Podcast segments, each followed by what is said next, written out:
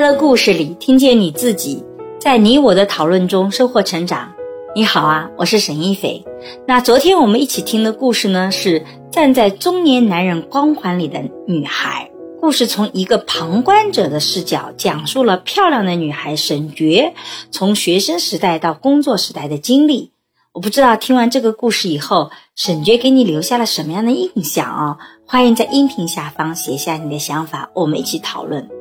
那首先呢，我自己觉得特别有意思的是，我每次听一个故事，特别关注故事是谁讲的，就讲述的那个人，我觉得很重要，因为讲述那个人的取向，往往会影响故事的走向。当我们听到这个故事的时候，很有意思，你会发现所有的情节发展都是旁观者在叙述，我们一直没有听到沈觉自己的主体性的诉说，就是我们没有听到。沈觉自己说了些什么？比如说他的学生时代他是什么样子的？我们是通过他的学弟学妹了解到的。工作和结婚后的他是什么样子的？我们是从他的同事口中的描述了解到的。其实我们并没有看到他真正做了什么不正当的行为。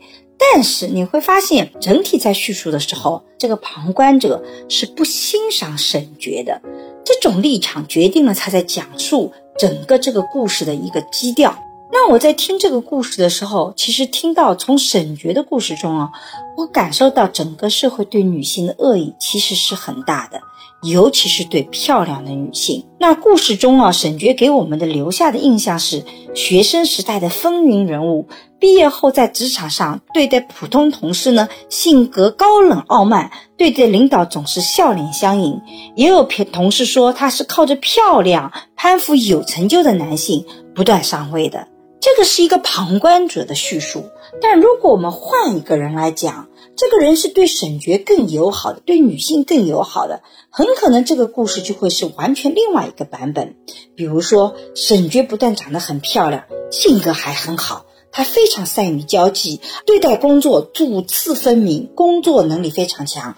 所以呢，他在学生时代非常受人瞩目，工作后也比别人晋升的更快。同时呢，他也像普通人一样结婚，婚后也依然努力工作，这是一个非常上进且积极的形象。但是你会发现，这种立场其实是讲述者的那个态度很重要。那在我们昨天的那个故事里面，你会发现。他不是这样来叙述的，即使我们推断出来，他有可能是这样积极上进的，但是在这个故事中，这个主讲者认为他可能获得的东西都是跟他外貌有关的，而不是他努力所获得的。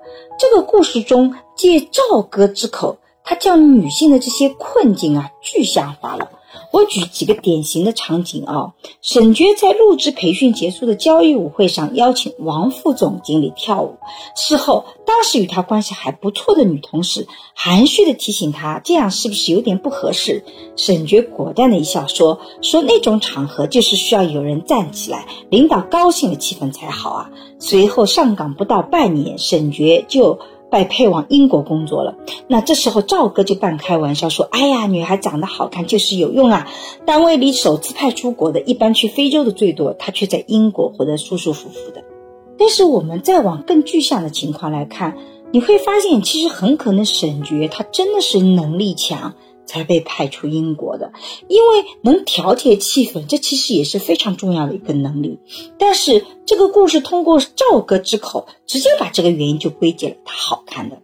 那另外一个场景，故事讲述着我准备辞职，那赵哥请我吃饭，饭桌上他问我为什么要走的时候，我说想去做点和自己的特长更符合的工作。我总觉得女人除了外表，还应该有别的让自己发光的东西。赵哥听了叹了口气，对我的话表示认同。啊，你会发现这句话也是字里行间都有所指，好像暗示沈珏这样漂亮就是靠着年轻貌美获得机会的。沈珏后来被提拔成了副主任，赵哥眼里闪过一丝愤愤不平，说自己辛苦这么多年，干的竟是最苦最累的活儿，到现在还是一介平民。叹气说：“你看，我真不骗你，女生跟着中年男人混，总是有好处的。”但实际上，我们在这个故事里并没有看到具体的那些事实，说这个沈珏是怎么在工作之外去拿出自己的女性漂亮的优势去获得这些机会的。我们其实没有类似这样的事实。女性，尤其是漂亮女性，在职场上，她总是会被歧视是靠长相、靠男人的。实际上，我们在日常生活中都知道。单有长相其实是没有用的，你总归或多或少得有点真本事才行。但是对我们很多的不那么成功来讲，去承认这一点其实特别痛苦，所以我们特别愿意把别人的成功都归结到了啊外貌啊、运气啊等等这样的方面，这样子我们就能心安理得的去面对自己的失败了。这个故事对漂亮女性的歧视也从职场延伸到了家庭。一个漂亮的女性不结婚，她在某种意义上讲会受到歧视啊。比如说，我们会觉得她好像别有用心，明明有人追她却不结婚，一定是她要求更高或者怎么样。这些都是我们过去在污名化剩女的过程中所一直做的事情。但是，一个女性结了婚。那是不是就一定是好了呢？你会发现也不是的，因为我们会特别希望他跟家里的那个人相处不愉快。我们在这个故事里没有听到任何丈夫的叙述啊，但是我们就说沈觉把工作上的作风、行事风格带到了。这个家庭里面，大家就是这么想象的。所以，在昨天的故事里就说到，说我忽然想起在走廊上看见沈觉，就问他怎么样了，看上去好像状态不太好。赵哥又叹了口气，说沈觉和她老公婚后总是吵架，她老公经常加班，有时干完活了也不回家，就在办公室里待着，甚至睡在办公室。有同事劝他别那么拼，该休息就回家休息，他却说在办公室里面休息得更好。回家时时刻刻都跟面对着集团领导似的。那作者就自己说了啊，我听了有些唏嘘。爱情和最美好的年华一样，都容易消失。但实际上，在整个故事里面，像这样的细节，我们其实也可以理解成，她真的是找了一个特别积极上进的丈夫。这几个年头里，她就很想努力去争取这个事业的成长，这也有可能啊。所以，无论是在职场还是在家庭里面，你都会看到，其实对于女性的这种歧视和偏见是到处都有的。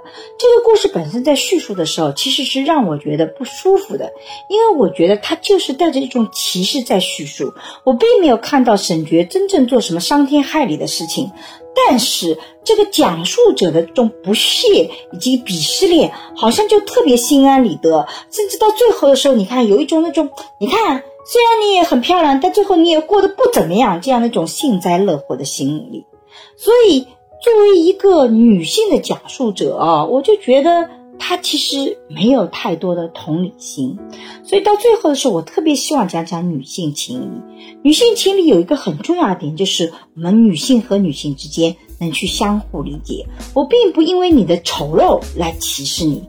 但我也也并不因为你的漂亮而给你贴负面的标签。其实我们是要对彼此更加宽容，更理解对方的不容易，这才是我们能够实现平等的、互相帮助的途径。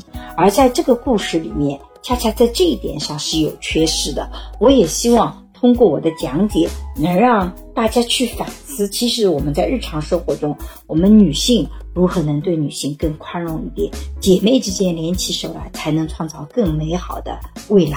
好了，这就是我对于站在中年男人光环里的女孩这期故事的想法。如果你有什么想说的，欢迎在音频下方和我互动，让我们在讨论中收获成长的智慧。